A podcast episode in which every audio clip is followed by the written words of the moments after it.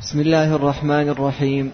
الحمد لله رب العالمين والصلاة والسلام على أشرف الأنبياء والمرسلين نبينا محمد وعلى آله وصحبه أجمعين.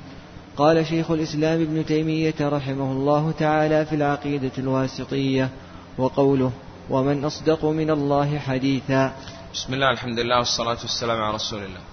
لماذا جاء المصنف بهذه الآيات؟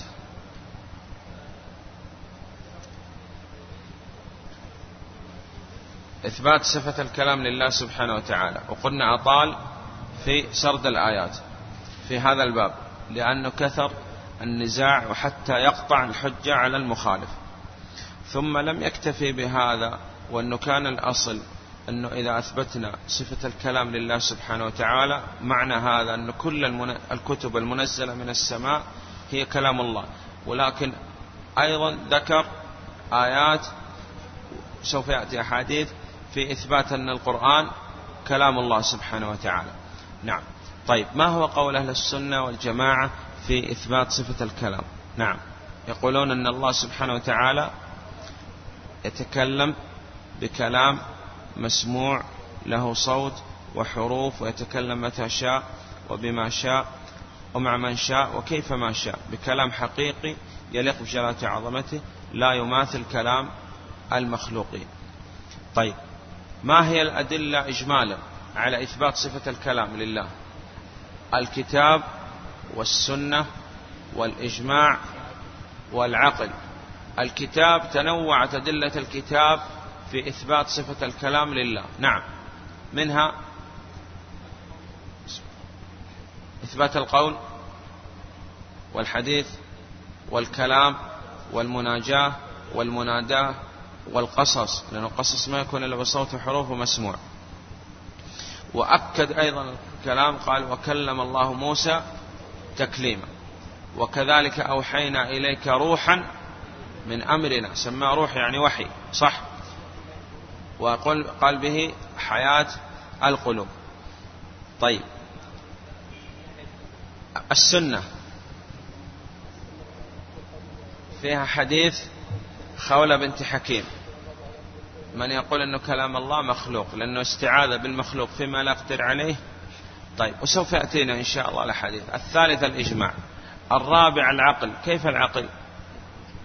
قال لا يمكن للعقل الصحيح إلا أن يثبت لله سبحانه وتعالى كل صفة كمال وينزه الله سبحانه وتعالى عن كل صفة نقص وعيب. وكيف أن أنه يعطي الكمال للمخلوق ويكون هو ناقص؟ تعالى الله عما يقولون. طيب كيف قلنا ترد على من قال أن القرآن مخلوق؟ من يقول؟ نعم. طيب الرد عليهم بالكتاب والسنة وإجماع السلف. طيب. ومنها قول الله سبحانه كذلك أوحينا إليك روحا من أمرنا. والثاني قال أبطلنا مدلول الأمر والنهي وكان كمخلوقات الله القرآن مثل الشمس والقمر. الثالث أن قلنا إذا كلام الله مخلوق معنى هذا كل صفات الله مخلوقة ولو قلنا أنه يصح أن نقول أن القرآن مخلوق يصح أن تقول كل أفعال العباد هي كلام الله وأفعال الله. صحيح؟ نعم. طيب. وقال ما هو قول أهل السنة والجماعة في القرآن؟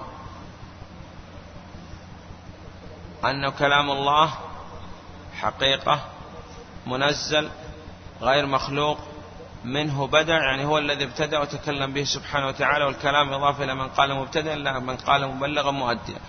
وإليه يعود قلنا إما إليه يعود وصفا أو إليه يعود قبضا وقلنا هذا في آخر الزمن وهذا نسأل الله السلام العافية عندما يترك الناس العمل بالقرآن. طيب وذكرنا الأدلة من القرآن على إثبات صفة الكلام لله سبحانه وتعالى وإثبات أن القرآن كلام الله سبحانه وتعالى. وقلنا حدثت المحنة في عهد في زمن الإمام أحمد رحمه الله وتصدى لهذه الفتنة ولذلك سمي الإمام أحمد إمام أهل السنة لأنه وقف في ضد هذه الفتنة العظيمة.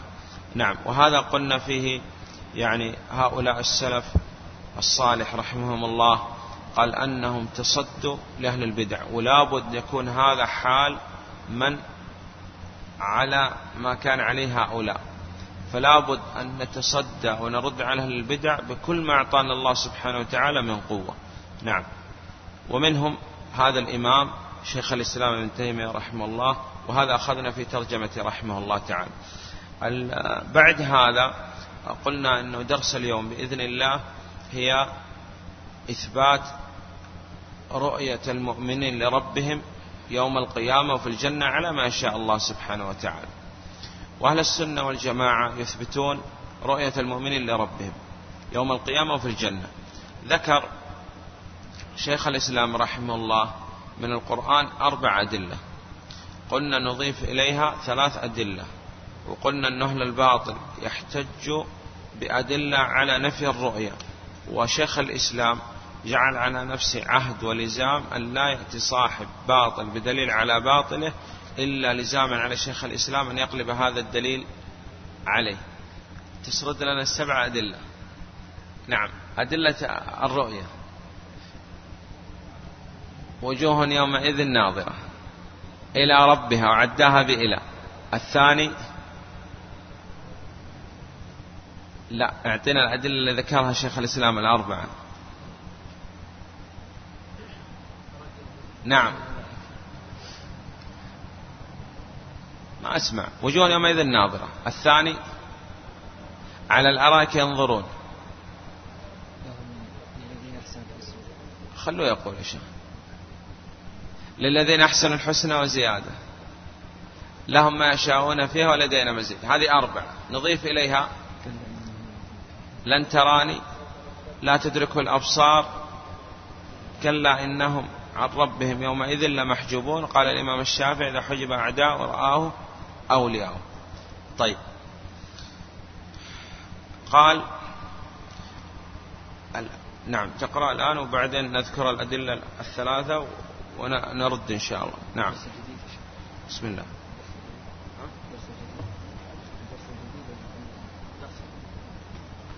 قال المصنف رحمه الله تعالى وقوله وجوه يومئذ ناظرة إلى ربها ناظرة. وجوه يومئذ ناظرة يعني من النظارة والحسن وأن الله سبحانه وتعالى حي هذه الوجوه للنظر إليه سبحانه وتعالى.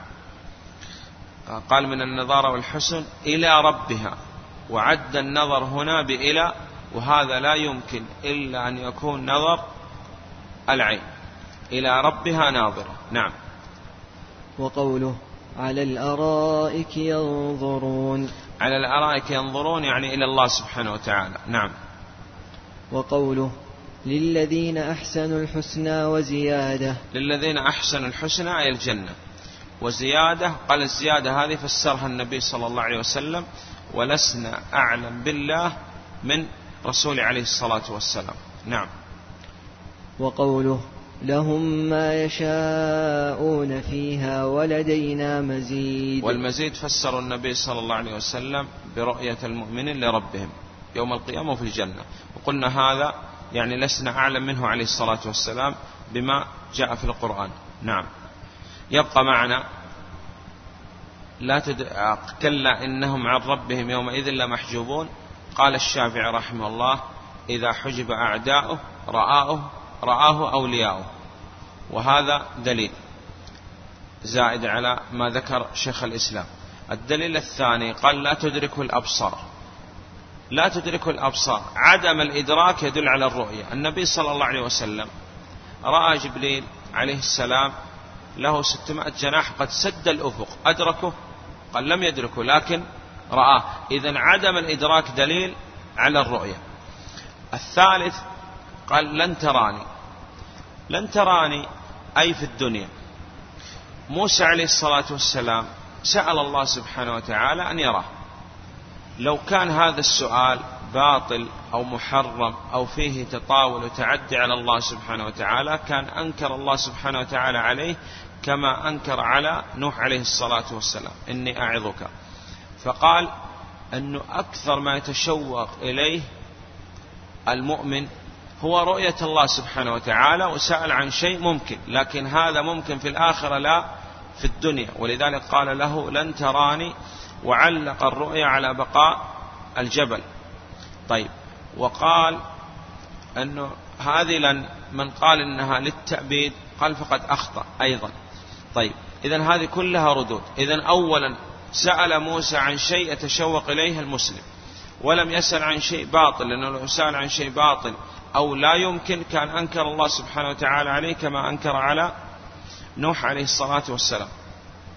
الثالث أن القوى البشرية في الدنيا لا يمكن أن ترى الله سبحانه وتعالى ولذلك علق الله سبحانه وتعالى الرؤيا على بقاء الجبل. نعم. طيب بعده. قال وهذا الباب في كتاب الله تعالى كثير. بل لا تخلو منه آية. وهو باب الأسماء والصفات. حتى في الحروف المقطعة قال نعم لأن حاميم وألف لام ميم هي كلام الله سبحانه وتعالى. نعم. وهذا الباب في كتاب الله تعالى كثير. يعني يقول أنا لا أستطيع أن أسرد الآن هنا في هذا في هذه الرسالة وفي هذا الجواب المختصر كل الآيات اللي فيها أسماء وصفات. ولكن قال القليل يدل على الكثير. ولو أراد شيخ الإسلام أن يذكر كل الأدلة لذكر القرآن بأكمله. صحيح؟ نعم. طيب. من تدبر القرآن طالبا الهدى منه يقول تبين من له. تدبر تدبر والله سبحانه وتعالى أمرنا بتدبر هذا القرآن ولم يستثني منه شيء. وأعظم وأكثر ما يكون في القرآن بل لا تخلو منه آية باب الأسماء والصفات.